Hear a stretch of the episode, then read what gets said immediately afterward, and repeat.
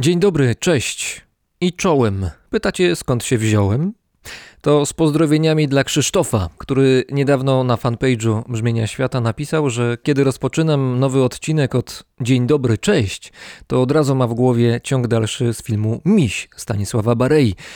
Niech więc będzie. Pytacie skąd się wziąłem?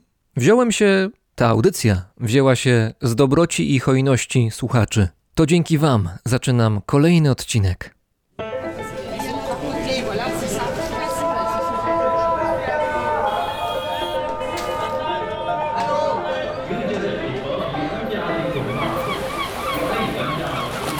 Brzmienie świata z lotu Drozda.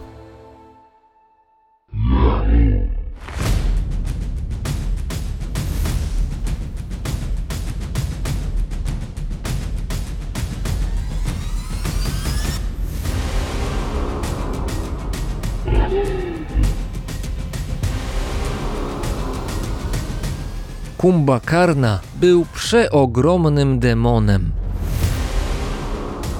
Każdy, kto spotkał go chociaż raz, zarówno człowiek, jak i bóstwo, trzymał się daleko w obawie o swoje bezpieczeństwo. Trzeba bowiem wiedzieć, że Kumbakarna przerażał nie tylko swoim rozmiarem, ale także nieposkromionym apetytem.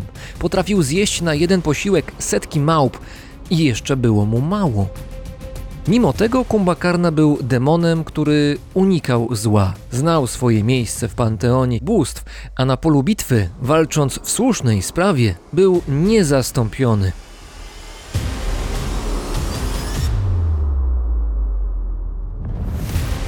Jego siła, bystrość umysłu i prawość budziły zachwyt. Miał jednak wrogów, którzy uznali go za zbyt potężnego i postanowili osłabić. Należał do nich Pan Nieba i wielki Bóg Indra.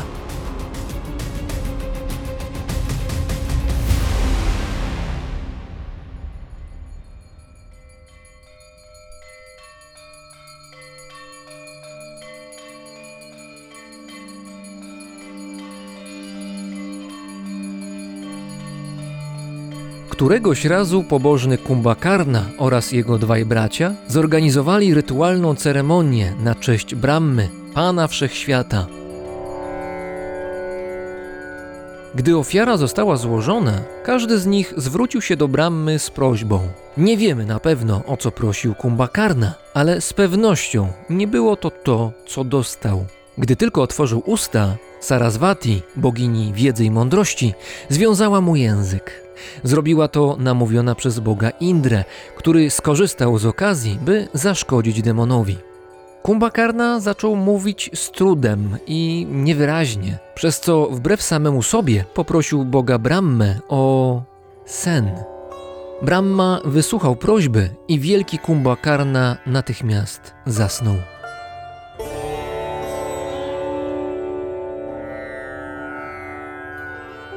Zobaczywszy, co się stało, Ravana, brat demona, poprosił Brahmę o cofnięcie niefortunnego daru, ale nie wszystko dało się naprawić.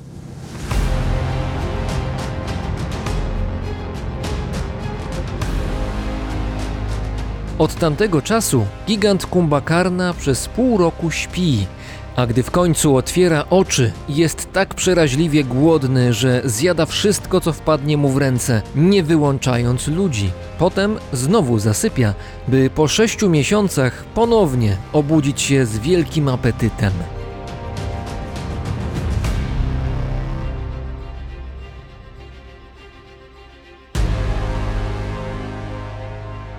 Ta opowieść o Kumbakarnie pochodzi z Indii. We wschodnim Nepalu możecie spotkać inną jej wersję. Tam Kumbakarna jest jednym z trzech synów Boga Stwórcy, najpotężniejszym i najmądrzejszym z jego dzieci. Bracia Kumbakarny postanowili go zgładzić. Widząc to, Bóg Stwórca przemienił wszystkich w wielkie góry, z których największą oczywiście była góra Kumbakarna. I wokół tej właśnie góry toczyć się będzie opowieść, którą za chwilę usłyszycie.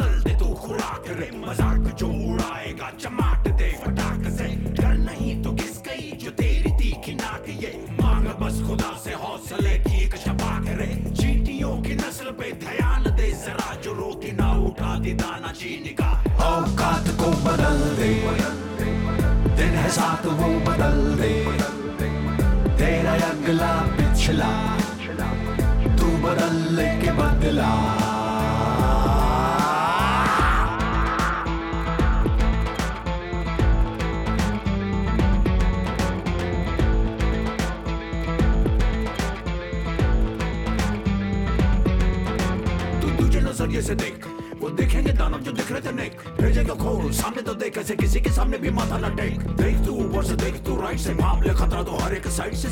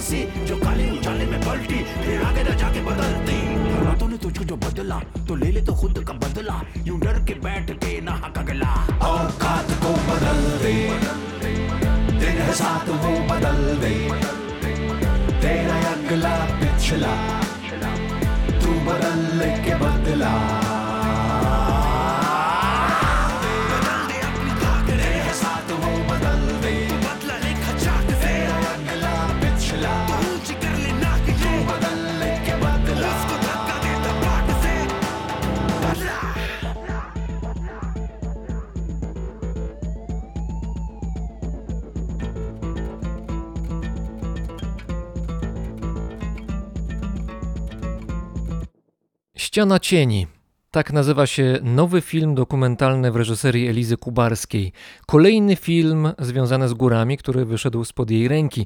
Miał premierę we wrześniu zeszłego roku, ale ze względu na pandemię dopiero teraz, pod koniec lutego, ma swoją premierę kinową i można go zobaczyć na dużym ekranie. Chociaż nie, właściwie wcześniej Ścianę cieni można było zobaczyć na festiwalach filmowych na dużym ekranie, między innymi w Lądku Zdroju podczas festiwalu górskiego. Zresztą tam film zdobył nagrodę w kategorii najlepszego filmu produkcji polskiej. O ścianie cieni i tym wszystkim, co można zobaczyć na tym filmie, oraz o tym, czego zobaczyć nie można. Będziemy teraz rozmawiać. Razem z nami w Turcji, w Anatolii, jest autorka tego dokumentu, Eliza Kubarska. Dzień dobry.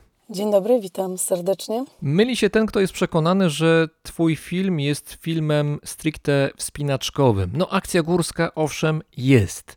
Góra do zdobycia też jest, ale ważniejsi są ludzie, ich wzajemne relacje. Będziemy zaraz się im dokładniej przeglądać, ale najpierw potrzebne jest tło całej historii, czyli góra, góra Janu. Nigdy wcześniej, prawdę mówiąc, ja o niej nie słyszałem. Zresztą myślę, że większość naszych słuchaczy też nie. A mimo to właśnie ta góra zamarzyła się trzem wspinaczom, którzy się pojawiają w Twoim filmie. Góra Janu, ale znana też jako Kumbakarna. Może zanim opowiem o ścianie wschodniej, to troszkę opowiem o ścianie północnej. Ja wiem, że to może wydaje się być niezupełnie w temacie, jednak jest w temacie, ponieważ kiedy ja pierwszy raz zobaczyłam Kumbakarnę, która została mi przedstawiona jako Kumbakarna w wiosce Kambaczyn. Wioska znajduje się na wysokości 4000 metrów. Jest to oczywiście wioska Szerpów. I można powiedzieć, że na wyciągnięcie ręki stoi właśnie owa kumbakarna. Oczywiście wydaje się, że ona w ogóle wyrasta tuż nad tą wioską, natomiast trzeba tam do niej iść tych 6 czy 7 godzin, żeby się zbliżyć. I to jest północna ściana. Ta pierwsza ściana, którą ja zobaczyłam, to jest ściana północna i oczywiście kiedy Szerpowie powiedzieli, że to jest ich święta góra, najświętsza. Mówimy teraz o tej grupie lokalnych górali właśnie z tej wioski Kambaczyn. No to kiedy zobaczyłam tą północną ścianę, to nogi się pode mną ugięły. Od razu mi się przypomniało, że ta góra to nie jest góra, którą ja znam jako Kumbakarna, tylko właśnie góra, którą ja znam jako Janu. I przede mną wyrastała ściana, która ma 3000 metrów. Najpierw jest to pionowa ściana, a później można powiedzieć, że w ogóle ona się przewiesza od tego pionu, czyli ona jeszcze pod koniec staje się jeszcze bardziej trudna. Pod koniec, czyli już prawie na wysokości 8000 metrów. Ta góra ma 7710 metrów, a sama ściana ma 3000 metrów. Więc to było takie moje spotkanie pierwsze z Kumbakarną. Może to był moment, kiedy właściwie powinnam była porzucić w ogóle pomysł na robienie tego filmu. Tak sobie dzisiaj o tym myślę. Na pewno wiedziałam, że to będzie wtedy bardzo, bardzo trudne. Ta ściana północna została zdobyta raz prawie 15 lat temu przez bardzo duży zespół Rosjan. Tam w tym zespole było powyżej 10 wspinaczy i oni w takim stylu, można powiedzieć, oblężniczym zdobywali tą górę, czyli walczyli o każdy kolejny metr tej ściany. Obwiesili ją trzema tysiącami metrów lin poręczowych. Natomiast, jak się okazało, po drugiej stronie góry jest ściana południowo-wschodnia, ona jest bardziej właśnie taka łamana i ona jest niezdobyta. I nie jest niezdobyta dlatego, że nikt tam nie jest zainteresowany tą ścianą, albo dlatego, że nikt tego nie próbował. Nie. Próbowało e, zdobyć tą ścianę kilka bardzo mocnych zespołów. Nikomu to się nie udało. No, powiedzmy do czasów naszej wyprawy filmowej. Akcja filmu rozgrywa się właściwie w dwóch miejscach. Pierwsze miejsce to jest baza u podnóża Kumbakarny, u podnóża tej góry, o której rozmawiamy, a drugie miejsce to jest wioska nepalskich szerpów, właściwie dwie wioski, bo jedna jest użytkowana na czas zimy, a druga użytkowana na czas lata. Ta letnia znajduje się na wysokości 4000 metrów. Tak jak na filmie to widać, to jest parę zabudowań, no, nic wielkiego. W ogóle, jeżeli chodzi o Gunce, czyli o tą niższą wioskę, bo to jest taka główna wioska, to tam jest około 30 domów. Ci ludzie, tak jak właśnie powiedziałeś, oni mają swoją letnią wioskę, czyli właśnie tą położoną 500-600 metrów wyżej, której nazwę już wspomniałam, Kambachen, na 4000 metrów. Dlaczego tak się dzieje? No nie jest tak, że oni są po prostu tak zamożni, że mogą mieć kilometry ziemi w każdym miejscu. Tak, mają dacze w górach. Dokładnie. No, jest to oczywiście wynik tego terenu. To znaczy, tam jest tak niewiele terenu, który można uprawiać, że oni szukają każdego możliwego miejsca, gdzie e, można uprawiać właśnie ziemniaki, bo to jest właściwie jedyna rzecz, którą oni tam mogą uprawiać, trochę kapustę. I dlatego właśnie mają wioski na różnych poziomach i w zależności od pory roku przemieszczają się między tymi wioskami, żeby po prostu uprawiać te maleńkie poletka. Oczywiście wszędzie dookoła są skały i kamienie, więc to nie jest łatwo znaleźć taki płaski kawałek ziemi. W ogóle jaka to jest część Nepalu, bo jeszcze tego nie powiedzieliśmy? My jesteśmy w takim bardzo dalekim e, wschodnim Nepalu, przy granicy z Sikkimem. Sikkim to jest królestwo, które znajduje się na terenie Indii, więc to jest granica Nepalu z Indiami i Tybetem tak naprawdę. Wszystko dzieje się w rejonie takiej góry, która jest bardziej znana słuchaczom. Nazywa się Kanchenjunga, bo to w ogóle się nazywa rejon Kanchenjungi. Kanchenjunga jest trzecim co do wysokości ośmiotysięcznikiem świata, dlatego myślę, że może jest bardziej znany niż nasza Kumbakarna. Kumbakarna jest po drodze do Kanchenjungi, to jest to samo pasmo gór. Jesteśmy w wiosce nepalskich szerpów, właściwie w tych dwóch wioskach letniej i zimowej i przyglądamy się im przez pryzmat jednej rodziny, która tam mieszka. To jest pięć osób, przy czym najbardziej znamy trzy z nich, to znaczy znamy rodziców i znamy też najstarszego syna, 16-letniego. Głową rodziny jest Nada, który zresztą jest wspinaczem, wspinaczem doświadczonym. Wchodził na ośmiotysięczniki i to nie raz. Nada pracuje jako tak zwany climbing sherpa. Kim jest climbing sherpa? No to jest taki właśnie sherpa, który jest odpowiedzialny za to, żeby pomagać wspinaczom zdobywać kolejne metry góry, ale już powyżej bazy, powyżej tak zwanego base campu. Także nadal jest wspinaczem. Ma na swoim koncie dziewięciokrotne zdobycie Everestu. Dwa razy był na szczycie Kanchenjungi, tej góry, o której już wspominałam, która jest uważana w ogóle za trudny ośmiotysięcznik. Był dwa razy albo trzy razy na szczycie Choju, więc on generalnie ma na swoim koncie takie osiągnięcia znaczące. To znaczy, jeżeli byłby takim człowiekiem, powiedzmy, z naszego świata, no to byłby bardzo uznaną osobą medialną, miałby na pewno prezentację, byłby zapraszany na prezentację czy na prelekcję. Natomiast w jego przypadku, to znaczy w przypadku takiego szerpy z Nepalu, jego osiągnięcia nie mają żadnego znaczenia i w żaden sposób nie wpływają na jego życie, w tym sensie, że nie zmieniają jego statusu tak samo jak jego rodzice mieszka w jednej chacie ze swoją rodziną i gotuje na ognisku. Jak ta chata w ogóle wygląda? No te chaty szerpów to są takie bardzo małe izby. Nie ma wokół za dużo materiałów do budowania. To jest chata drewniana, ale tego drewna tak naprawdę tam nie ma za dużo, więc one wszystkie są bardzo malutkie. Na środku jest palenisko. To palenisko służy do gotowania i oczywiście do ogrzewania. To wszystko jest takie mało ergonomiczne, bym powiedziała, to ciepło ucieka. Tam jest dużo też jakichś takich szpar. Trudno tak naprawdę nazwać to jakimś wygodnym domem, tak jak my byśmy to widzieli. Nie jest to łatwe życie. I to życie jesteśmy w stanie dzięki Tobie i dzięki Twojej ekipie oglądać troszeczkę dokładniej. No tutaj się rodzi u mnie pytanie, jak to wyglądało właśnie z Waszą ekipą? To znaczy, co się działo zanim przyjechaliście tam z kamerami, ze sprzętem i w ogóle z zamiarem nakręcenia filmu? No musieliście chyba jakoś się zaanonsować u tych ludzi, poznać ich, poprosić pewnie o zgodę na to, żeby wpuścili Was do siebie do domu i, pozwolili na to, żeby pokazać kawałek swojego życia. Jak to wyglądało? Jak to się załatwia może? O tak.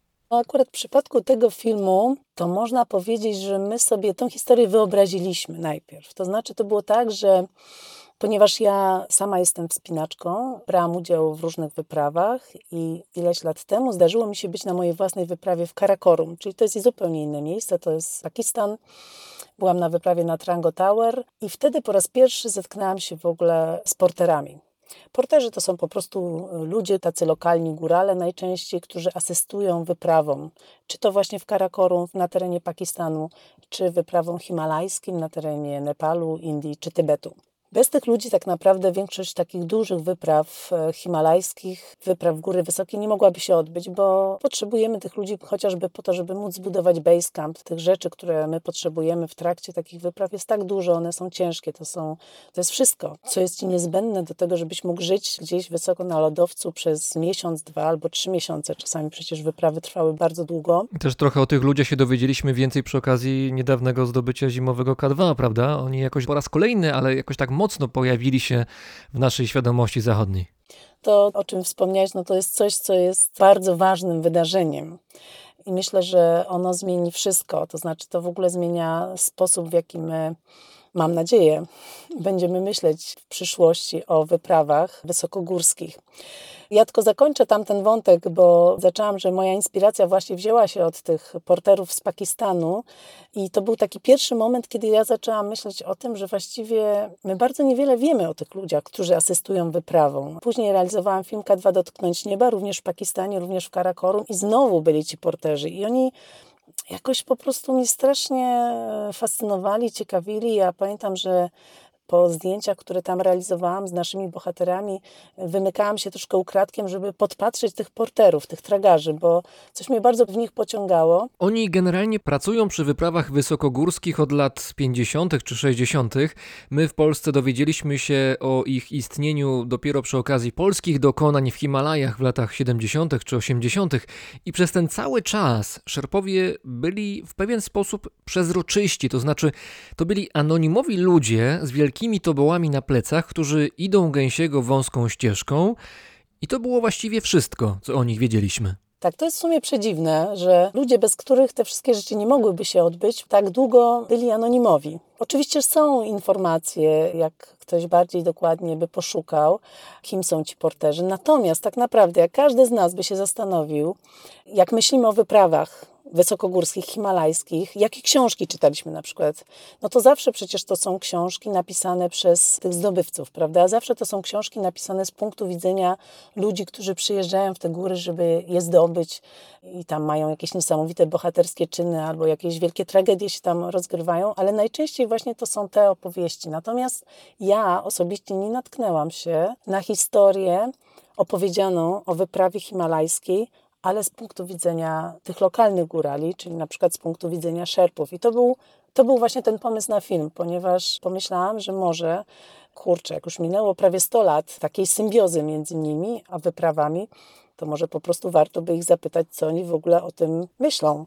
Jeszcze nie odpowiedziałaś na pytanie, jak to jest wejść do domu szerpów i namówić ich na to, żeby wzięli udział w tym, co planujesz.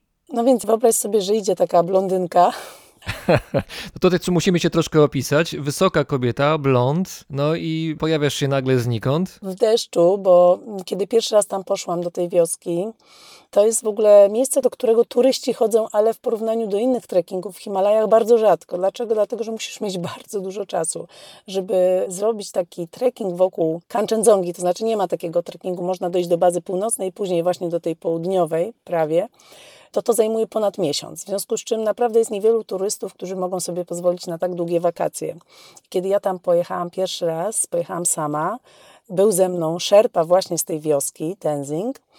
I on mnie tam zaprowadził, no a to już miało być po porze deszczowej, bo to był druga połowa września, rok 2016, o ile się nie mylę, czyli to tyle lat po prostu wszystko trwało.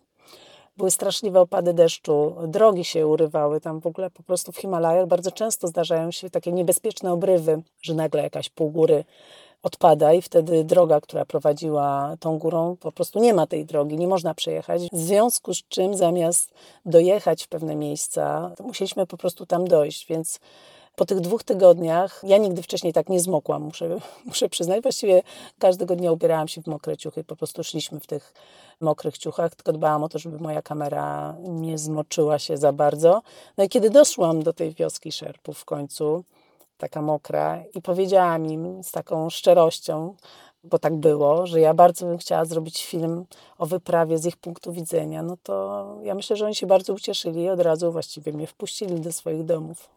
Przy okazji przyglądania się trochę fragmentowi życia tej rodziny Szerpow, o której mówimy, zauważamy dylemat, który on i jego rodzina mają. To znaczy, trzeba oczywiście zarabiać pieniądze, ale też są pewne zasady, które są zasadami ważnymi. Te akurat zasady, które mam w tym momencie na myśli, to są zasady religijne, ponieważ wyjście na Kumbakarnę, na górę, o której mówimy, gdzie ów nasz szerpa bohater ma wejść na tę górę jako pomocnik wspinaczy ludzi z zachodu, którzy jeszcze nie przyjechali, ale zaraz przyjadą, no to problem polega na tym, że on tego robić nie powinien. I nie chodzi o kwestię bezpieczeństwa nawet, tylko chodzi o kwestię zasad niemal zasady moralne, ale związane z religią. Tak, w momencie, kiedy ja pomyślałam sobie, żeby opowiedzieć tą historię o wyprawie z punktu widzenia szerpów, to na samym początku cały czas miałam przed oczami Everest. No, jedna z najbardziej obleganych gór świata. To jest takie miejsce, takie trochę zadeptane. To znaczy, w sezonie tam spotykają się jakieś setki ludzi. Na szczycie tej góry było już kilka tysięcy ludzi. Ja już nie wiem, już trochę nie nadążam, bo te statystyki oczywiście cały czas się zmieniają. A przecież to była jedna z najbardziej świętych gór szerpów. Przecież to była właśnie taka góra matka. I to też mnie ciekawiło, to znaczy ciekawiło mnie, na jakie kompromisy musieli iść ci ludzie, również jeżeli chodzi o ich wierzenia, z powodów ekonomicznych, no bo świat się zmienia, prawda? Ojciec Nady, czyli dziadek Dawy, tutaj mamy, tak jak powiedziałeś, mamy rodzinę Nadę, Jomdo, matka i ojciec, ich synem jest Dawa. Także dziadek Dawy miał stado jaków i on z tego stada jaków się utrzymywał. Wymieniali te jaki na granicy z Tybetem, miksowali te jaki z wołami. Powstawały z tego takie zwierzęta, które oni nazywają pomdzio. A jeżeli to jest kobieta, to jest momdzio. Tam jest w ogóle bardzo dużo nazw na różne mieszanki tych zwierząt. Sprzedawał skóry jaków, oczywiście mięso, mleko i tak dalej. No dzisiaj nikt nie kupuje skóriaków, bo one są bardzo drogie, dużo taniej jest sobie kupić na przykład polar z Chin, prawda? I robią to samo Szerpowie, Nepalczycy. W związku z czym jakby zmienił się w ogóle ten styl życia i tak naprawdę okazuje się, że często te wyprawy to jest jedyne źródło dochodu, w ogóle jedyna możliwość zarobienia pieniędzy. To nie jest jakieś spełnienie marzenia, że oto teraz będę się wspinał, będę tylko chodził w góry wysokie, bo to jest moje miejsce w życiu. Nie, oczywiście no to nie jest tak, że nienawidzą swojej roboty, często ją po prostu lubią, się znają na tym, ale to nie jest też kwestia wyboru. Takie są realia, że muszą to robić. Dokładnie tak. Mi się wydaje, że Nada lubi to. To znaczy Nada jest climbing sherpą i miałam wrażenie, że kiedy opowiada o wyprawach, to mu się oczy zaczynają świecić i lubi ten klimat, lubi być na wyprawach, lubi się wspinać. Żona ma trochę inne zdanie. Tak, John do trochę inaczej o tym myśli. E, zresztą pewnie słusznie uważa, że na dzień nic się nie stało tylko dlatego, że ona się zawsze o niego modli ale to nie jest wybór, to znaczy ich dziecko no nie ma wyboru, ponieważ tych rodziców nie stać już na edukację dawy. Tak jak powiedziałeś, to jest rodzina pięcioosobowa, bo tam jest jeszcze dwoje starszych dzieci, które już uczą się i pracują w Indiach, bo to jest, tak jak mówię, blisko granicy z Indiami. Natomiast dla dawy już tych pieniędzy nie starczyło. On jest bardzo zdolnym, młodym chłopakiem. 16 lat. Teraz ma 16 lat, natomiast jak ja zaczynałam robić ten film, no to on miał chyba najpierw 13 w ogóle, jak ja go poznałam. I on już wtedy miał takie marzenie, że on chce się uczyć, że on by chciał zostać lekarzem, że on się w ogóle boi gór, że on się strasznie boi, kiedy go, jego ojciec idzie w góry i boi się o jego życie. I teraz chciałam również właśnie opowiedzieć o tym procesie, jak jakaś święta góra przestaje być święta, właśnie z powodów ekonomicznych, jak to się dzieje. No i tak się właśnie zdarzyło, że tą świętą górą w okolicy wioski Gunsy jest ta góra Kumbakarna. Także Nada, decydując się na udział w tej wyprawie, nie tylko podejmuje ryzyko, jak to jest na każdej wyprawie górskiej, ale również on właściwie łamie tabu religijne. To się wiąże z wieloma rzeczami. Oni naprawdę bardzo się boją gniewu swoich bóstw, ale boją się też krytyki lamów, czyli mnichów, i boją się krytyki innych mieszkańców wioski. Więc udział w takiej wyprawie to jest naprawdę bardzo, bardzo poważna decyzja. Mamy rodzinę szerpów i dołączają do naszej opowieści pozostali bohaterowie filmu. To już są profesjonalni wspinacze ze świata zachodu, ale też północy, no bo tutaj Rosjanie wchodzą w grę. Są wspinaczami z niezwykle dużym doświadczeniem i z bardzo dużym dorobkiem. Zespół mieszany. Dwóch Rosjan i jeden Polak. I nazwiska bardzo duże. Siergiej Niłow i Dmitrij Gołowczenko, zdobywcy dwukrotnie bodaj Złotych Czekanów, czyli takiej bardzo prestiżowej międzynarodowej nagrody dla właśnie wspinaczy. I trzecia osoba to jest Polak Marcin Yeti Tomaszewski, też bardzo doświadczony, który niejedno dokonanie duże, przez duże D ma e, na swoim koncie i oni pojawiają się na miejscu z zamiarem wspólnego zdobywania tej ściany wschodniej naszej góry, która Kumbakarna, przypominam się, nazywa 7710 metrów. No i zaczyna się opowieść, przy czym cały czas główny nacisk jest, no właśnie, jest na tym, co się dzieje z tymi szerpami, którzy tam są. I widać, że Tutaj pojawiają się powoli zgrzyty, to znaczy wielokrotnie słyszymy rozmowy pomiędzy szerpami, w których na przykład krytykują zachowanie swoich klientów, tę trójkę wspinaczy. No mieliśmy przywilej, bym powiedziała, że ci szerpowie pozwolili mi właściwie nagrywać wszystko. Wszystkie rozmowy, które oni prowadzili. Co więcej, oni się przy nas nie ograniczali. A wiedziałaś na, na bieżąco, o czym oni rozmawiają? No bo mówili w języku swoim, swoim dialekcie. Czy mogłaś na bieżąco rozumieć, o czym mówią, czy wiedziałaś o tym post factum? No niestety nie nauczyłam się dialektu tybetańskiego wioski Gunsa, którą mówi około 300 osób na świecie. Może byłabyś 301. Co więcej, jest to język w ogóle niepisany i w ogóle to była bardzo śmieszna sytuacja później, jak musieliśmy jednemu z naszych współpartnerów filmowych, którym jest telewizja Arte, bardzo fajna, prestiżowa, niemiecko-francuska telewizja i oni zażądali od nas skryptu wszystkich dialogów w tym języku. I to było naprawdę, znaczy musieliśmy to dostarczyć i w końcu podjęliśmy decyzję, że użyjemy do tego może liter nepalskich, bo tak naprawdę to nie jest język pisany w ogóle. Więc to naprawdę było bardzo śmieszne, bo w ogóle, wiesz, język, który nie jest spisany, no po prostu nie jest spisany, to jest język, który jest mówiony. Dokładnie jest tak, że ja bardzo często nie rozumiałam. Nie rozumiałam w stu procentach, o czym jest rozmowa. To znaczy, jeżeli mówimy o naszej rodzinie, no to praca nad filmem dokumentalnym w dużej mierze polega na bardzo dobrym przygotowaniu. My to nazywamy dokumentacją. I my tą dokumentację tutaj przeprowadziliśmy, myślę, że bardzo porządnie. Pomimo tego, że to wszystko dzieje się tak daleko, y, to ja tam byłam w sumie trzy razy. Po tej mojej pierwszej podróży, drugi raz pojechałam już z taką moją małą ekipą filmową. Spędziliśmy z Szerpami miesiąc. I wtedy bardzo dużo nauczyliśmy się o tej rodzinie. To znaczy, miałam tłumacza zawsze ze sobą, tego Tenzinga, który mi tam do ucha tłumaczył, co się dzieje. Więc odkryliśmy dosyć szybko, że kiedy rodzice się kłócą, albo jest jakaś taka bardziej ożywiona wymiana zdań, no to ona zawsze dotyczy przyszłości ich syna Dawy. Właściwie niczego innego. Więc później, kiedy już realizowaliśmy film, no i, i, dochodziło do takich momentów, to ja byłam pewna i się nie pomyliłam, że w tym momencie rodzice dysputują na temat tego, co będzie z Dawą. Czy go wykształcić, jeżeli tak, to jak, czy jednak będzie musiał pracować na tych wyprawach.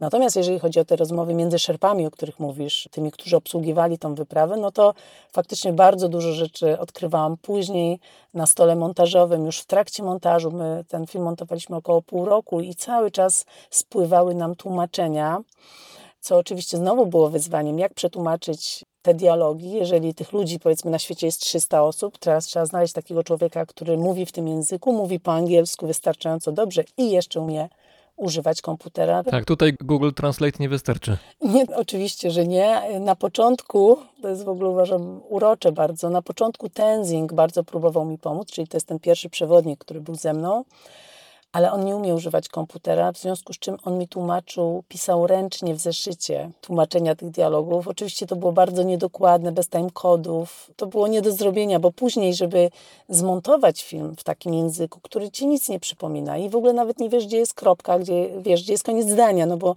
jak montujesz jakiś język europejski, to jeszcze w stanie jesteś chociażby Tak, jest jakaś akcentu, intuicja. tak. A tutaj w ogóle, słuchaj, my nawet nie wiedziałyśmy z moją montażystką Barbarą Tynisen z Niemiec, zresztą świetną również montażystką, w ogóle nie wiedziałyśmy, gdzie, gdzie jest początek, a gdzie koniec zdania. I teraz zależało nam bardzo na precyzji. To znaczy, ten film jest tak zmontowany, że nie ma żadnego obciachu, żeby go wysłać do wioski Gunsa, żeby go obejrzeli miejscowi ludzie. Tam nie ma żadnego błędu w gramatyce, nie ma żadnego zdania, które jest urwane albo jest źle sklejone, ponieważ to wszystko właśnie robiliśmy z pomocą jednego z takich młodych chłopaków, którego udało nam się znaleźć z tejże wioski, który umiał obsługiwać komputer na tyle dobrze, że nauczyłyśmy go obsługi takiego prostego programu do robienia subtitli czyli napisów. I on naprawdę z dużą precyzją co do klatki wskazywał nam, gdzie na przykład jest połowa zdania, albo kiedy to słowo znaczy to. To oczywiście to jest proces, który trwa bardzo, bardzo długo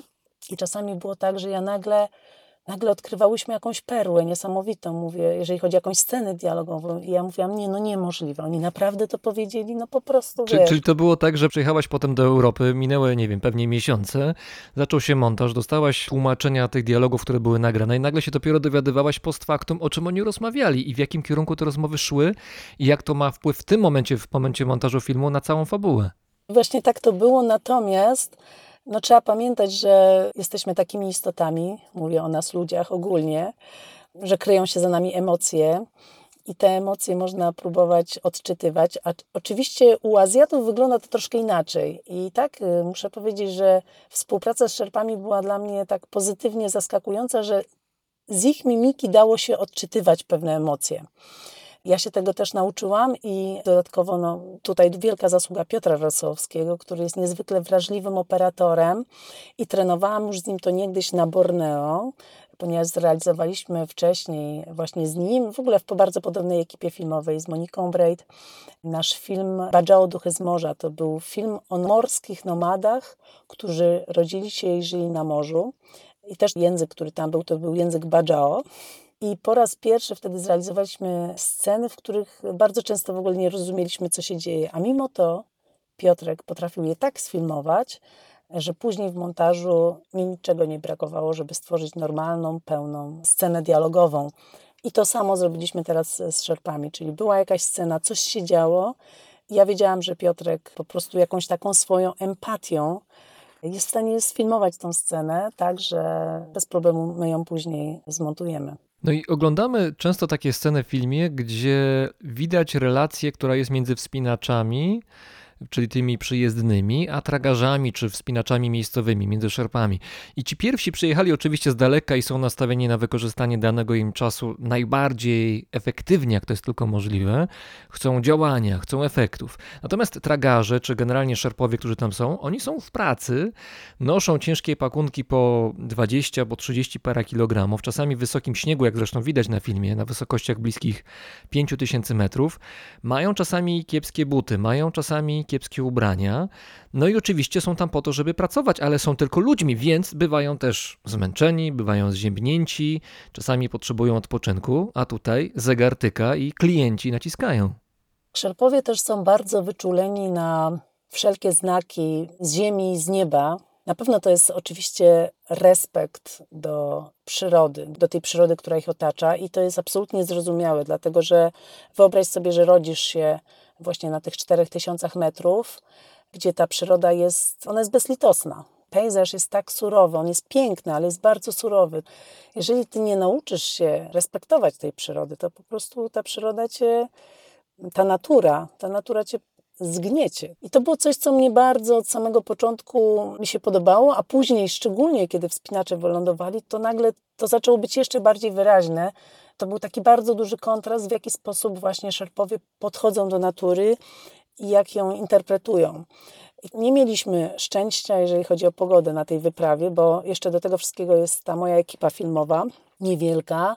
Ja mam doświadczenie górskie. Oprócz mnie był jeszcze Keith Partridge, to jest y, no, w ogóle najwyższa klasa, jeżeli chodzi o operatora zdjęć specjalnych. Y, Keith pochodzi z Anglii. Zwykle pojechałby ze mną mój Dawid, czyli mój mąż, który również jest y, fotografem i operatorem. Dawid Kaszlikowski. Dawid Kaszlikowski, tak. No, sytuacja jest taka, że mamy dziecko, więc to nie jest takie proste, żeby nagle dwoje rodziców wyjechali sobie na półtora miesiąca w Himalaje, więc szukałam innego operatora i tak trochę nieśmiało napisałam do Kifa. Kif y, to jest twórca, który na przykład zrealizował zdjęcia do filmu Czekając na Joe. To jest taki tytuł, który... Bardzo powinien- znane. Tak, no to to są zdjęcia Kifa. No to jest po prostu naprawdę czołówka. Ja tak do niego napisałam trochę nieśmiało, no bo w ogóle nawet nie mieliśmy takiego budżetu. I słuchajcie, on się po prostu zgodził, bo spodobał mu się pomysł na film. To było super, bardzo fajna, ciekawa współpraca. Także Kif był drugą taką osobą, można powiedzieć, który miał też doświadczenie górskie z tej ekipy mojej filmowej. Pozostali artyści, no to są wybitni artyści, ale to nie są ludzie, którzy są specjalistami, jeżeli chodzi o góry wysokie. Także musieliśmy myśleć o tym oczywiście, kiedy planowaliśmy tą całą akcję, te zdjęcia. No i niestety tak się wydarzyło, że kiedy wylądowaliśmy w tej wiosce, najpierw ja i moja ekipa filmowa, po jakimś czasie właśnie wylądowali wspinacze. To był koniec lutego. Byliśmy tam nie bez powodu jeszcze w zimę. Ta ściana, o której mówimy, wschodnia, ja powiedziałam w pewnym momencie, że ona jest południowo-wschodnia. A jeżeli ściana jest chociaż trochę południowa, no to trzeba bardzo uważać, żeby na tej ścianie nie było za dużo słońca, bo jeżeli będzie to słońce, to ta ściana robi się bardzo niebezpieczna, jeżeli chodzi o zagrożenie lawinowe. Dlatego nam zależało, to znaczy wspinaczom, żeby tam być jak najwcześniej, czyli pod koniec zimy. Więc wylądowaliśmy tam pod koniec zimy, no i nikt się nie spodziewał, bo zwykle w tym okresie nie ma śniegu w Himalajach, że nas po prostu tak zasypie. Nas zasypało tak strasznie, że my nie byliśmy w stanie wyjść z tej wioski. No i oczywiście ten czas się kurczył. Nasi wspinacze, wspomniałeś wybitnych rosyjskich wspinaczy, Dime i Sergieja. No ich sytuacja jest taka, że pomimo tego, że to są najlepsi alpiniści na świecie, jedni z, to co powiedziałeś, mają na swoim koncie dwa Oscary alpinistyczne. Ja to tak nazywam, żeby ludziom wytłumaczyć, jakiej to jest klasy nagroda, jaką oni dostali. Oni dostali dwa razy taką nagrodę za najlepsze przejście danego roku z całego świata. I to są ludzie, którzy nie są w stanie sfinansować swoich wypraw. Dima pracuje na etacie, normalnie w korporacji i ma urlop, który trwa ileś tam tygodni i no po prostu nie jest w stanie być dłużej na wyprawie. To samo zresztą Sergiej. Marcin również ma swoją firmę i też ma rodzinę i też ma jakiś układ z żoną, ile może być czasu na wyprawie. Więc dlatego tym wspinaczom się zawsze spieszy. Oni są bardzo oczywiście skupieni na swoim celu i to też jest zupełnie naturalne, bo kiedy szykujesz się do takiej wyprawy, no to są miesiące albo lata czasami szykowań. No i później, jak już jesteś na tej wyprawie, no to jesteś po prostu bardzo, bardzo na tym skupiony. To tak jakby wyprzedzam pytanie, dlaczego, dlaczego tam jest tak mało dialogu między wspinaczami, a na przykład tymi Czy szerpami. dia- dialogi są pomiędzy dialogami, to znaczy ja tam wyczuwam ogromne napięcie między nimi, między grupą wspinaczy a, a szerpami. Oczywiście jest uprzejmość, jest chęć współpracy, ale widać, że coś tam nie za bardzo gra między nimi. Wiesz, jakbyś tak zastanowić, no to jest naturalne trochę, że jeżeli spotyka się dwoje ludzi, którzy mają zupełnie inne priorytety i zupełnie inne cele związane z jakąś konkretną sytuacją, to bardzo często dochodzi do, do spięć po prostu. Więc myślę, że to jest takie dosyć naturalne, że tam było to napięcie. Nie było moim celem, żeby oceniać którąkolwiek ze stron, bo to też w ogóle nie o to chodziło. Po prostu chciałam opowiedzieć o takiej wyprawie, dając głos szerpom, dlatego tam są też rozmowy, gdzie szerpowie bardzo otwarcie komentują zachowania wspinaczy. Ja myślę, ja nigdy wcześniej czegoś takiego nie słyszałam i nie widziałam w żadnym filmie. I myślę, że ja się wstrzeliłam w taki czas, kiedy szerpowie zaczęli być wkurzeni. To znaczy, te wyprawy himalajskie to już jest prawie 100 lat i od samego początku byli szerpowie. Przecież Everest został zdobyty przez Tenzinga. I oni przez cały ten okres, przez te wszystkie dziesiątki lat, to są ludzie niezwykle spokojni, bardzo przyjacielscy. Oni uważają, że jeżeli będą dla kogoś dobrzy, to ten człowiek też będzie dobry dla nich. I zajęło im wiele lat, jak widać, żeby sobie to uzmysłowić, że to nie do końca tak działa. Do tego wydarzyły się jeszcze co najmniej dwie rzeczy. Na przykład była wielka tragedia w roku 2014, kiedy w trakcie poręczowania Aisfola Kumbu, czyli trakcie zakładania lin poręczowych, podejściowych z bazy pod Everestem do pierwszego obozu, ten Icefall, to jest taki pionowy lodowiec, on się zawalił. To jest po prostu taka formacja bardzo niebezpieczna. To jest tak jakby wejść w taki labirynt grożący zawaleniem, po prostu jakbyśmy weszli w teren budowy czegoś, co się sypie. I e, zginęło kilkunastu szerpów. I co się okazało, że ich rodziny nie mają żadnych ubezpieczeń. To znaczy, jak ginie taki szerpa na tej wyprawie, to nie dosyć, że rodzina zostaje bez ojca czy bez syna, to jeszcze dostaje bez żadnego zadośćuczynienia i traci jedynego żywiciela rodziny. Co oni zrobili? Oni się zbuntowali. Oni pierwszy raz w historii wypraw himalajskich się naprawdę zbuntowali w ten sposób, że pomimo tego, że tam byli szerpowie z różnych agencji i w ogóle tragarze z różnych agencji, czasami to też są ludzie z innych ludów, to nie zawsze są tylko szerpowie, bo szerpa, my w Polsce używamy to jako synonim tragarza, a tak naprawdę szerpa oczywiście to jest grupa etniczna. Tych grup etnicznych w Nepalu jest wiele. Oczywiście najczęściej, jeżeli chodzi o tych tragarzy wysokościowych, to są szerpowie. Oni wszyscy się połączyli i się zbuntowali i powiedzieli, że e, jeżeli nie zmienią się pewne zasady, to oni nie będą pracować. I faktycznie w tamtym roku nikt nie zdobył Everestu, dlatego że szerpowie nie poszli, nie zawiesili tych lin poręczowych.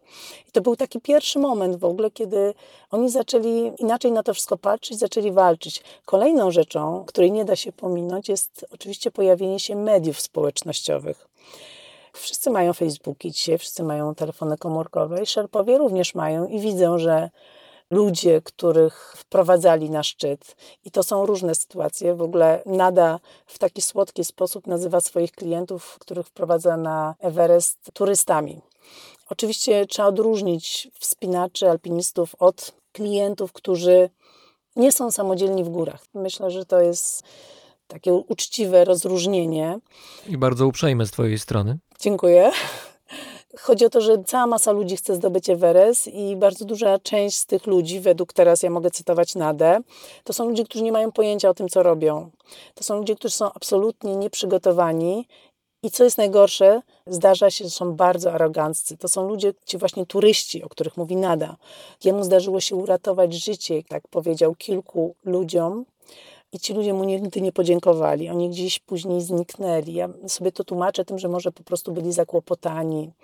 Ale zdarzały się inne sytuacje, kiedy Nada zwraca uwagę temu swojemu klientowi, turyście, że ten człowiek nie ma w ogóle najmniejszego prawa iść dalej, że to jest po prostu zbyt niebezpieczne dla jego życia, że on po prostu tego nie przeżyje. A co idzie dalej za tym, to jest również bardzo duże ryzyko dla życia Nady, no bo jeżeli on jest odpowiedzialny za to, żeby tego człowieka wprowadzić na szczyt, a ten człowiek po prostu nie jest w stanie wejść na ten szczyt, to jest sytuacja bardzo niebezpieczna. I zdarzają się momenty, kiedy ten klient nie chce tego słuchać, uważa, że nada jest leniwy albo albo mu się nie chce. No poza tym zapłacił duże pieniądze, więc oczekuje, że umowa będzie spełniona. Nie bierze pod uwagę tego, że góry to nie jest miejsce, gdzie się można po prostu na coś umówić i tak na pewno będzie. Dokładnie zapłacił. No i wtedy Nada, którego angielski też jest bardzo ograniczony, zresztą dlatego Dawa był z nami na wyprawie, pomagał ojcu jako tłumacz, Nada dzwoni do Basecampu, do kierownika wyprawy, do kierownika szerpów, żeby poprosić o pomoc, żeby ten przemówił do rozsądku klientowi ja po prostu, kiedy zaczęłam pracować nad tym filmie, to okazało się, że to jest ten moment, kiedy ta frustracja w takim climbing szerpie jak nada, ona zaczęła się wylewać.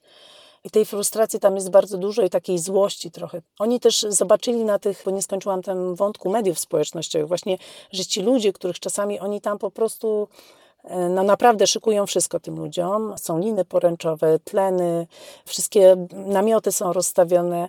I później ten człowiek wraca do swojego kraju i to jest odbierane jako jakiś niesamowity wyczyn. Ta osoba staje się często osobą publiczną i zaczyna zbierać z tego powodu jakieś niesamowite profity, a nada wraca do tej swojej chaty, dalej gotuje na ognisku, no i dalej się zastanawia, co zrobić z tym dawą. Także myślę, że to po prostu budzi taką ludzką, ludzką zwyczajną frustrację.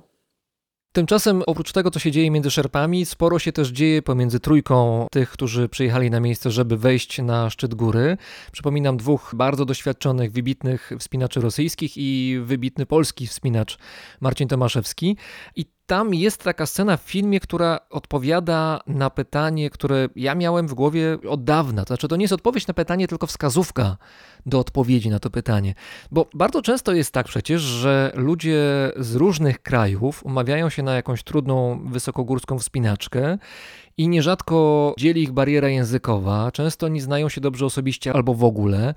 Nie znają za bardzo swoich charakterów, ale to, co wiedzą o sobie, to są dokonania górskie, czyli że ktoś wszedł tu i tu, zrobił taką i taką ścianę, taką i taką drogę. To świadczy o jego kompetencji górskiej. No i na tej podstawie często ludzie łączą się w pary czy większe grupy i próbują dokonywać nowych rzeczy gdzieś tam wysoko w górach. I tutaj właśnie jest taka sytuacja, to znaczy mamy tych dwóch Rosjan, którzy znają się jak łyse konie, to znaczy oni od ilu 20 lat chyba razem współpracują i chodzą po górach, więc się znają doskonale. I do tego zespołu dołącza Marcin Tomaszewski, który ich w ogóle nie zna. Oni się dopiero tam poznają na miejscu i okazuje się, że to nie jest takie proste. To znaczy, nie wystarczy tylko się świetnie wspinać, że to nas łączy, że świetnie się znamy na górach, ale jednak ludzkie charaktery, to jak myślimy, jak postępujemy, jak reagujemy, to jest bardzo, bardzo istotne. To zresztą to widać na twarzach tych ludzi, widać jak Marcin reaguje. Oni się różnią. No i to niestety ma potem swoje konsekwencje. Tak, ja myślę, że generalnie to, co tam się wydarzyło, to jest bardzo ciekawe. Oczywiście, będąc tam i filmując to, to nie, nie myślałam wtedy w kategoriach ciekawe, tylko raczej mnie to no, przerażało, martwiłam się bardzo, bo jesteśmy w najwyższych górach. Celem jest zdobycie jednej z najtrudniejszych gór świata i oczywiście stawką jest ludzkie życie i to już nie jest zabawa i, i nawet już myślenie o filmie przestaje być takie ważne, bo wiadomo, tam działy się naprawdę bardzo, bardzo poważne rzeczy.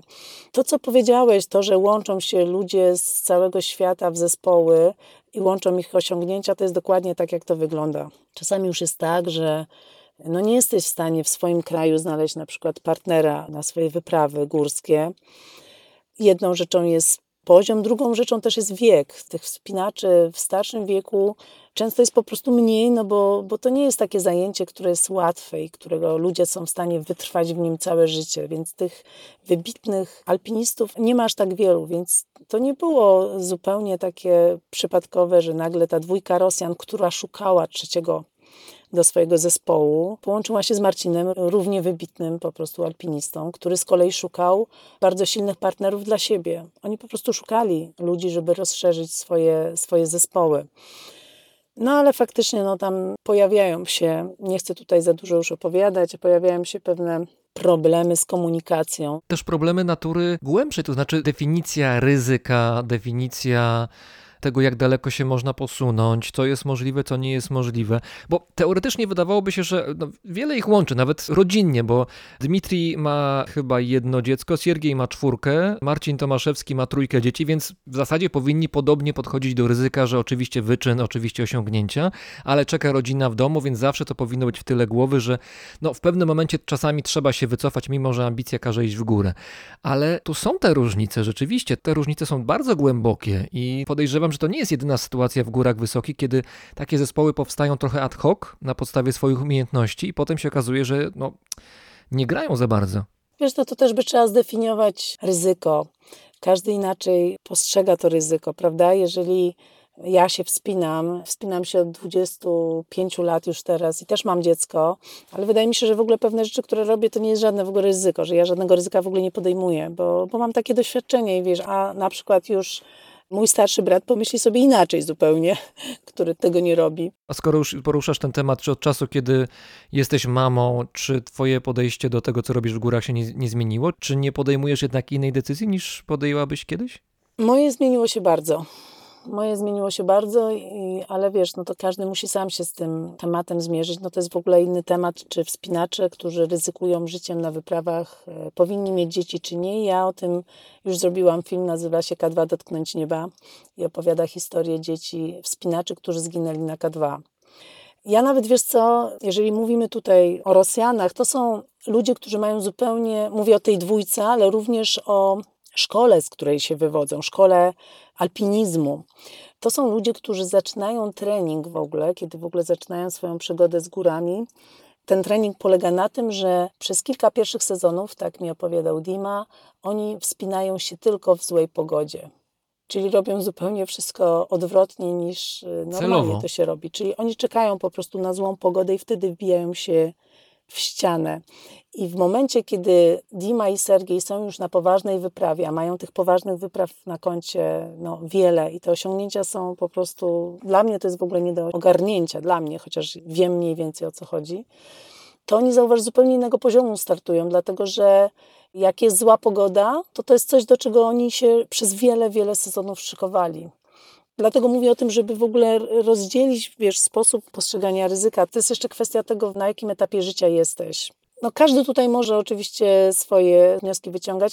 Faktem też jest, że ta wyprawa na Kumbakarnę to było w ogóle marzenie Dimi i Sergieja od dawna.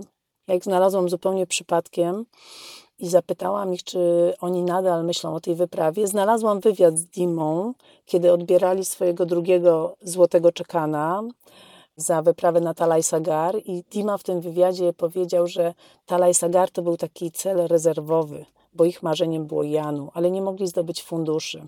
Jak ja przeczytałam to, to napisałam od razu do niego z pytaniem, czy oni nadal myślą, żeby w ogóle wspinać się na tą górę i on odpisał od razu, że, że to jest generalnie ich marzenie.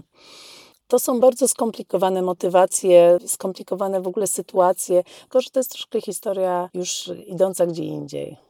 To jeszcze jedna historia się rozgrywała w tle, to znaczy perspektywa nie tych wspinaczy przyjezdnych, nie szerpów i tragarzy, którzy tam pomagali, ale perspektywa twoja i twojej ekipy, bo zastanawiam się, czy brałaś pod uwagę, czy rozpatrywałaś w głowie takie kwestie jak odpowiedzialność za bohaterów filmu, no bo to jest miejsce, które jest ryzykowne, to jest oczywiste. To są ludzie, którzy są bardzo doświadczeni, ale nawet najbardziej doświadczeni ludzie zostają na zawsze w górach, bywa przecież tak. Warunki na miejscu były trudne. Nawiązuje troszeczkę do tego dylematu, który mieli twórcy chociażby filmu Free Solo, bardzo znanego filmu, wielokrotnie nagradzanego, gdzie e, możemy oglądać Alexa Honolda, niezwykle utalentowanego, no chyba jednego z najlepszych na świecie wspinaczy, który bez zabezpieczenia wszedł na jedną z najbardziej znanych ścian w Stanach Zjednoczonych, gdzie no właśnie nie miał zabezpieczeń, więc podczas realizacji filmu można było ewentualnie zarejestrować to, jak on od tej ściany odpada. No trzeba brać było pod uwagę taką możliwość i zresztą twórcy, z tego co wiem, brali to pod uwagę i rozpatrywali też od strony etycznej. Jak to było u ciebie? Czy zdawałaś sobie sprawę z tego, że jest ryzyko takie, że możesz zarejestrować coś, czego byś nie chciała zarejestrować, ale tak po prostu życie się może wydarzyć? No tak, to jest też bardzo dobre pytanie w ogóle i ten przykład jest bardzo dobry. Free Solo dostało Oscara w ogóle, pewnie wszyscy o tym wiedzą. I w filmie Free Solo występuje ekipa filmowa. Ja uważam, że to było w ogóle mistrzowskie skonstruowanie tego filmu i to bardzo, bardzo dużo dało, bo faktycznie ta ekipa filmowa podejmuje to jest ogromny dylemat, prawda? To, co powiedziałeś. Czy oni w ogóle mają prawo rejestrować taką historię? Ich przyjaciel, bo to był ich przyjaciel, Alex Honnold jest przyjacielem reżysera, to było jego marzenie, żeby dokonać tej wspinaczki i czy reżyser by to filmował, czy nie, to on by tego dokonał. No i teraz właśnie wracamy do tego pytania tutaj u mnie, bo to była troszeczkę tutaj była podobna sytuacja.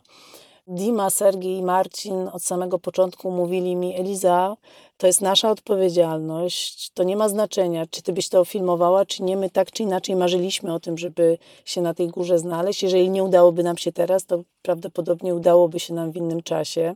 Nawet spisaliśmy takie umowy, też żeby moja producentka czuła się no, w jakiś sposób też lepiej, chociaż dla niej było to tak samo trudne jak dla mnie. No muszę powiedzieć, że to był jeden z, z, większych w ogóle takich dylematów i trudności dla mnie tego filmu. I pamiętam kilka nocy przed wyjazdem na te ostatnie zdjęcia, czyli właśnie na tą wyprawę, to po prostu budziłam się zlana potem, zastanawiając się tak na głos w ogóle, co ja właściwie robię i dlaczego ja to robię i czy to, i czy to jest ok. To znaczy miałam dużo wątpliwości, bo no nie wiem, co by się wydarzyło w moim życiu, gdyby komukolwiek z tej ekipy coś się stało, to myślę, że byłoby mi bardzo trudno później po prostu realizować tą pracę, którą realizuję. A jakoś tak jest, że wszystkie filmy, które robię, to są jednak filmy, które powstają gdzieś w dalekich lokacjach i one zawsze są gdzieś tak połączone z jakimiś, nazwijmy to, ekstremalnymi bardziej tematami. Dlaczego tak się dzieje? No to to już może ja powinnam iść po prostu do terapeuty i się nad tym zastanawiać. To jest inny temat i to nie jest temat naszej rozmowy, nie idźmy w tą stronę. Ale to było strasznie dla mnie trudne. Było tak trudne, że później faktycznie była nawet taka sytuacja, która się już wydarzyła na miejscu, kiedy nasi, może to mogę powiedzieć, no tak nie chcę za dużo spalać z tego filmu, ale no tam na skutek różnych wydarzeń Marcin w pewnym momencie z powodu stanu zdrowia niestety musiał być ewakuowany do szpitala w Katmandu. Także już było dosyć poważnie. Dwójka Rosjan była na ścianie i właściwie walczyła e, o każdy metr do góry i okazało się w pewnym momencie, że nie będą w stanie wrócić tą samą drogą, którą weszli właśnie z powodu z kolei Icefalla Kumbakarna, czyli tak samo jak pod tym Everestem jest ten Icefall Kumbu, tak tutaj pod Kumbakarną jest Icefall Kumbakarna, który jest no po prostu bardzo trudny i niebezpieczny. I oni z tego powodu już wiedzieli, że nie będą w stanie wrócić tą samą drogą. A co to oznacza w Himalajach? No to oznacza, że pójdą na inną stronę w ogóle góry, która jest w ogóle nie wiadomo gdzie, w jakiejś innej dolinie, oddalonej o wiele, wiele dni marszu od naszego base campu w ogóle droga, którą trzeba przejść przez jakieś wysokie przełęcze, w ogóle nie wiadomo gdzie. Więc to się już zrobiła z tego taka bardzo poważna akcja. Ja tylko dodam, to może banalna uwaga jest, ale dla tych z nas, którzy po górach wysokich się nie wspinają, to trzeba uświadomić sobie, że tam nie ma e, plakietek z napisami tędy biegnie szlak i nie można sobie po prostu zerknąć do mapy i mapą sobie ten szlak ewentualnie pokonać. To wyglądało miejscami dosyć przerażająco, to znaczy czasami próbują gdzieś e, wbić ten czekan e, na takiej no, niemal pionowej ścianie lodowej, lodowo-śnieżnej i czasami się nie da, bo ten śnieg jest za głęboki, bo nie ma lodu, który by był w stanie ich utrzymać. To wygląda tak, że stoją w miejscu te kilka minut, właściwie takie to wrażenie można odnieść. I ani w górę, ani w dół, no to wyglądało z mojej perspektywy amatora na bardzo, bardzo trudny teren. Bo takie to było i dlatego też ta wschodnia ściana nie była wcześniej zdobyta. Oni nie doszli do szczytu, ja mogę o tym powiedzieć, bo to właściwie to nie było też tematem filmu tak naprawdę. Doszli 300 metrów przed szczytem i to był ich 13 dzień akcji, a oni mieli ze sobą jedzenie na 14 dni. Byliśmy z nimi w stałym kontakcie radiowym. No już wiedziałam, że szykuje się coś, co będzie bardzo poważne i że to będzie bardzo ciężkie, bo nagle na wysokości 7400 jest dwójka gości bez jedzenia, która musi zejść na drugą stronę góry, której nie zna, którą się nigdy nie wspinała, której nawet nie ma schematu. No ja wtedy zaczęłam zbierać po ekspertach topografii mapy dotyczące tej drugiej strony Kumbakarny. Z pomocą mojego Dawida właśnie skontaktowaliśmy się jeszcze z Grzegorzem Głaskiem, to jest taki czołowy polski ekspert topograficzny. I panowie, to znaczy Dawid z Głaskiem, siedzieli przez jedną noc najpierw razem, czy przez dwie noce, studiując dokładnie wszystkie informacje, jakie tylko mogli znaleźć w internecie na temat tej drogi po drugiej stronie góry pewnym momencie znaleźli, że jest tam taka droga z 62 roku, droga francuska, którą zdobyła jakaś duża grupa Francuzów w bardzo długim czasie i tą drogą mi opowiadali. Ja uczyłam się tej drogi na pamięć, żeby później przez radio nawigować Dimę i Sergeja po drugiej stronie góry. No i zwykle jest tak, że wspinacze schodzą z góry dzień, dwa dni. Oni schodzili sześć dni. I w momencie, kiedy udało mi się też dotrzeć z taką moją małą ekipą, najpierw szłam sama z szerpą, z takim szerpą Pasangiem, którego już też znałam od wielu lat. Później dołączyła do mnie Zosia Moruś, to była reżyserka dźwięku, która była w tamtym czasie z nami na zdjęciach. No i w ten sposób żeśmy wszyscy spotkali się w pewnym momencie na takim lodowcu Yamatari, na którym nigdy wcześniej nikt z nas nie był. Generalnie to były takie zarzewie już akcji ratunkowej, tak trochę. Oni chcieli zejść sami na dół najbardziej, najdalej jak się dało. Oczywiście oni się gubili w tej drodze zejściowej. Ona jest w ogóle bardzo skomplikowana droga zejściowa i ktoś, kto się nie wspinał tą drogą, próbuje z nią zejść, to jest prawie niemożliwe, żeby tam zejść. Oczywiście ja ich próbowałam nawigować przez to radio, ale to znaczy na pewno im to bardzo dużo dało, bo było tam dużo takich wariantów zapychowych, w które na szczęście nie weszli. Natomiast no oczywiście to są, no tak jak już mówiliśmy, to są najlepsi wspinacze świata, więc przeżyli właśnie dlatego, że mają tak doskonałe umiejętności, no ale nic nie zmienia faktu, że byli wyczerpani chociażby z powodu braku jedzenia. No i w takim stanie spotkaliśmy ich po tej drugiej stronie góry, ale jakże to było emocjonujące spotkanie. Opowiadam o tym, bo tego nie ma w filmie. To jeszcze powiedz, jak oni wyglądali, bo wyglądali tak troszkę jak aktorzy w filmach grozy czasami pewnie. No taki dead man walking. Oczywiście miałam ze sobą kamerę. Najpierw usłyszałyśmy ich gwizdy i to było niesamowite, bo najpierw myślałyśmy z Zosią, że to chyba szerpowie. Nasz szerpa Pasang i jeszcze przyszedł do nas jeden szerpa z wioski, żeby nam pomóc, że to oni sobie gwiżdżą. Okazało się, że to są gwizdy Dimitriego i Sergieja. No i to było bardzo emocjonujące. Oczywiście ja wyciągnęłam kamerę i zaczęłam ich ściągać.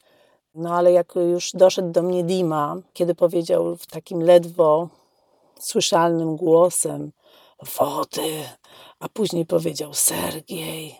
No to oczywiście już nie wytrzymałam, rzuciłam tą kamerę i pobiegłam w kierunku Sergieja. No i Sergeja już nie sfilmowałam, ale to było, no to po prostu ten widok był no bardzo, bardzo taki, robił wrażenie. No. Jedzenie mieli na 14 dni, na ścianie byli w sumie 18 dni. Wiem, że rozmawiałeś z nimi później o tym na przykład, co jedli, kiedy nie było jeść co.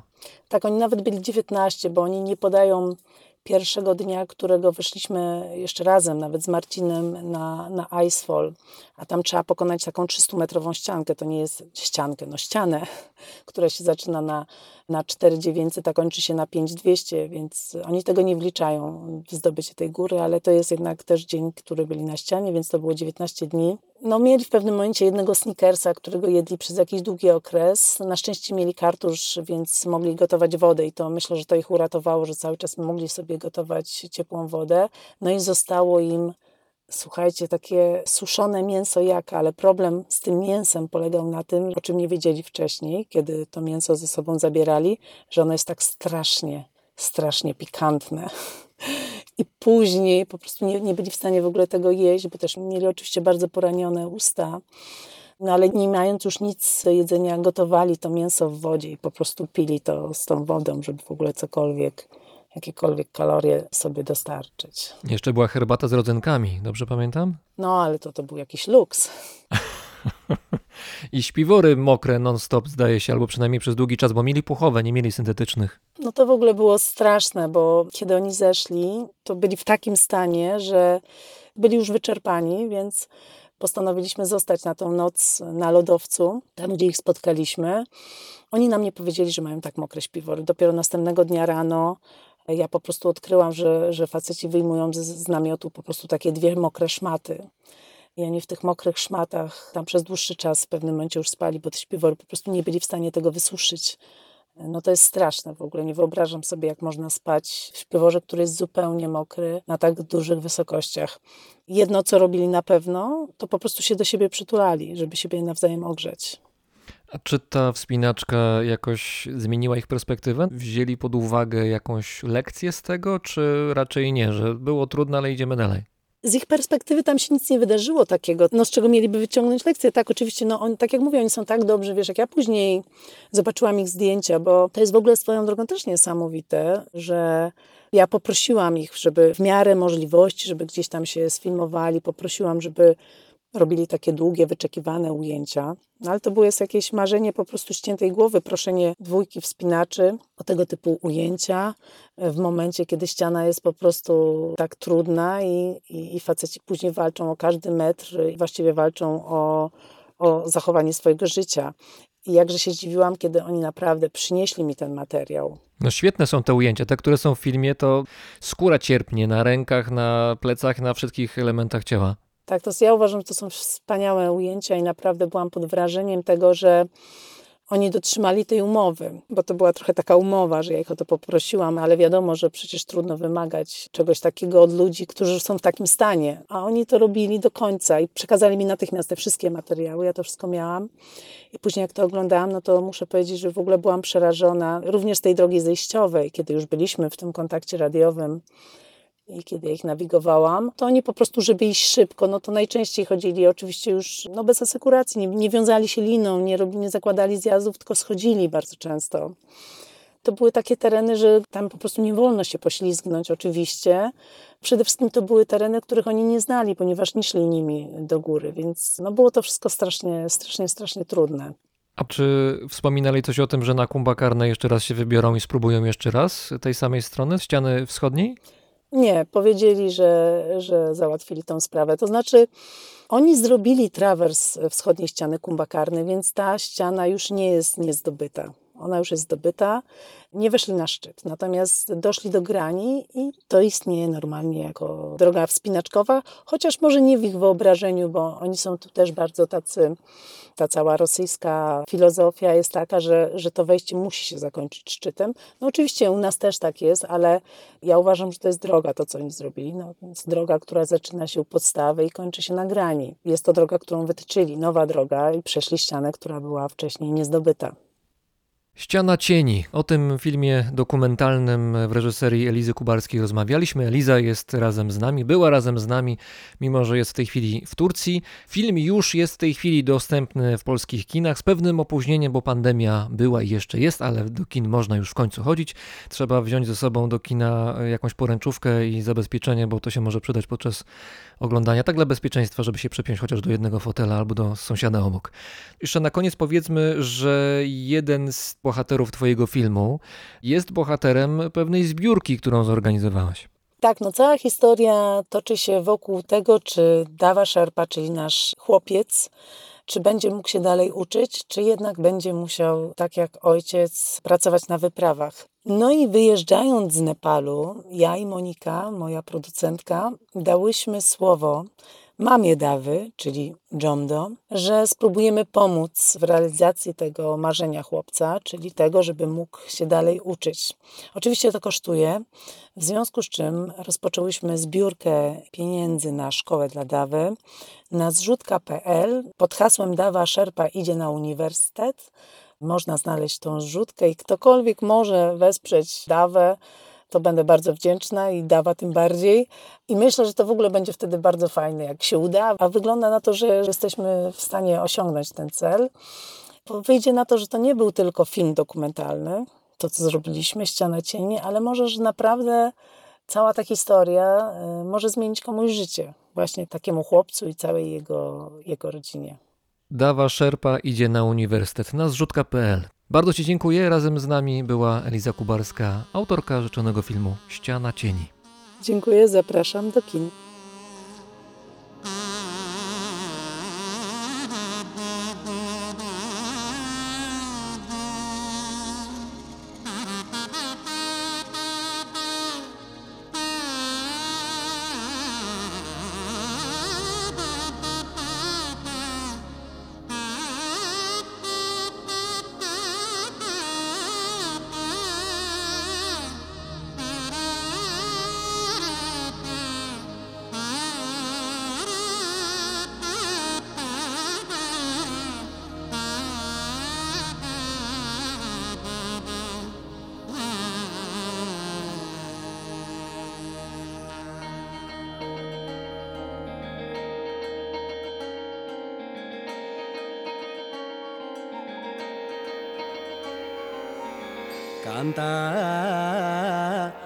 வாழ்க்கைய பாரு. அதில் அர்த்தம் நூறு.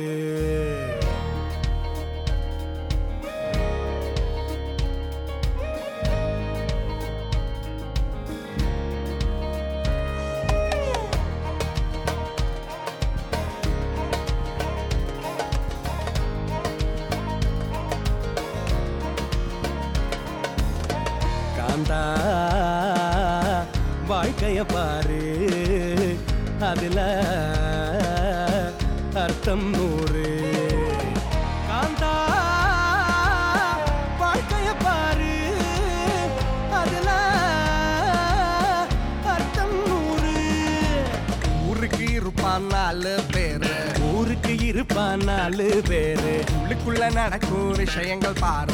உள்ளுக்குள்ள நடக்கும் விஷயங்கள் பாரு. காலேஜ் டேஸ்ல கவலைகள் ஏது? காலேஜ் டைஸில கவலைகள் ஏது? அபாவில் கூடுது நம்ம மாநாடு. பாபாவில் கூடுது நம்ம மாநாடு. காந்தா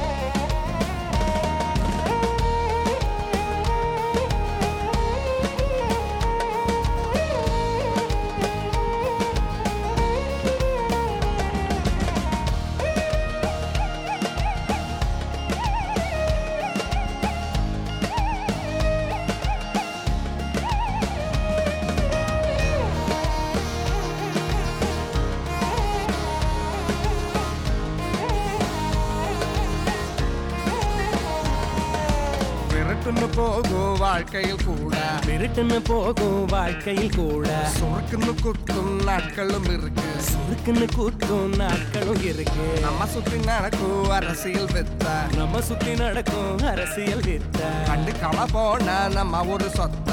கண்டுக்காம போனா நம்ம ஒரு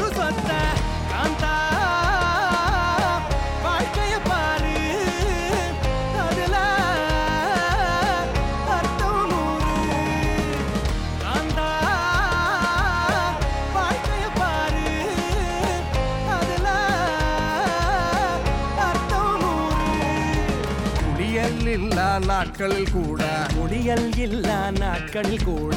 குழு குழு சென்று அடிப்போம் பாரு. குழு குழு சென்று அடிப்போம் பாரு. மாச கடைசி பக்கத்தில் வந்தா. மாச கடைசி பக்கத்தில் வந்தா. ஸ்டெப் இதுக்கும் கூட்டம் பாரு. ஸ்டெப் இதுக்கும் கூட்டம் பாரு. காந்தா வாழ்க்கைய பாரு. அதுல அர்த்தம் நூறு.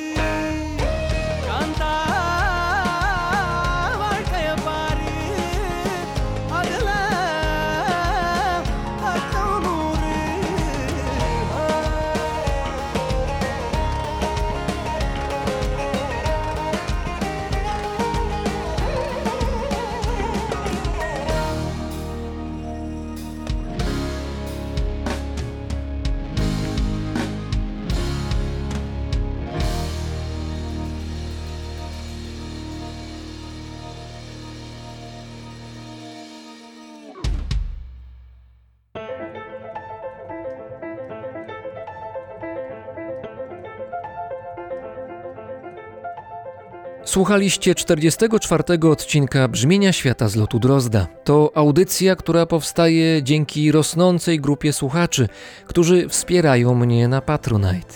Bardzo, bardzo za tę pomoc dziękuję. Dziękuję, że mogę pracować i przygotowywać kolejne odcinki Brzmienia Świata, które pojawiają się dzięki Wam w każdą sobotę rano.